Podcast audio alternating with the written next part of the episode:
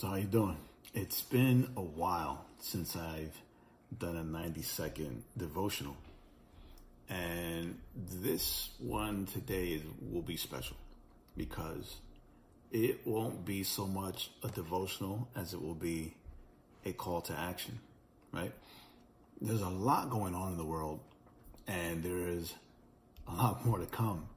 Right? But I have told many people around me that this is the best moment for the church body. You know, we like to say that the church isn't a building, that the members are the church, the people are the church. Well, that's us. That's now our time to rise up and actually do what we were commissioned to do, right? Actually be the light, actually be the salt, be the hands and feet of Jesus, right? So instead of giving you something of hope that you probably have been hearing or seeing, you know, and it's not that it's not needed, but now I want us to rise up. Joshua 1 9, remember, it tells us, Haven't I commanded you? Be strong and courageous. Do not be frightened and do not be dismayed. For the Lord your God is with you wherever you go.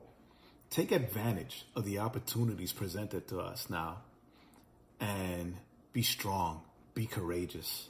Remember that God is with us wherever we go and be the hands of, and feet of Christ to all that need us now.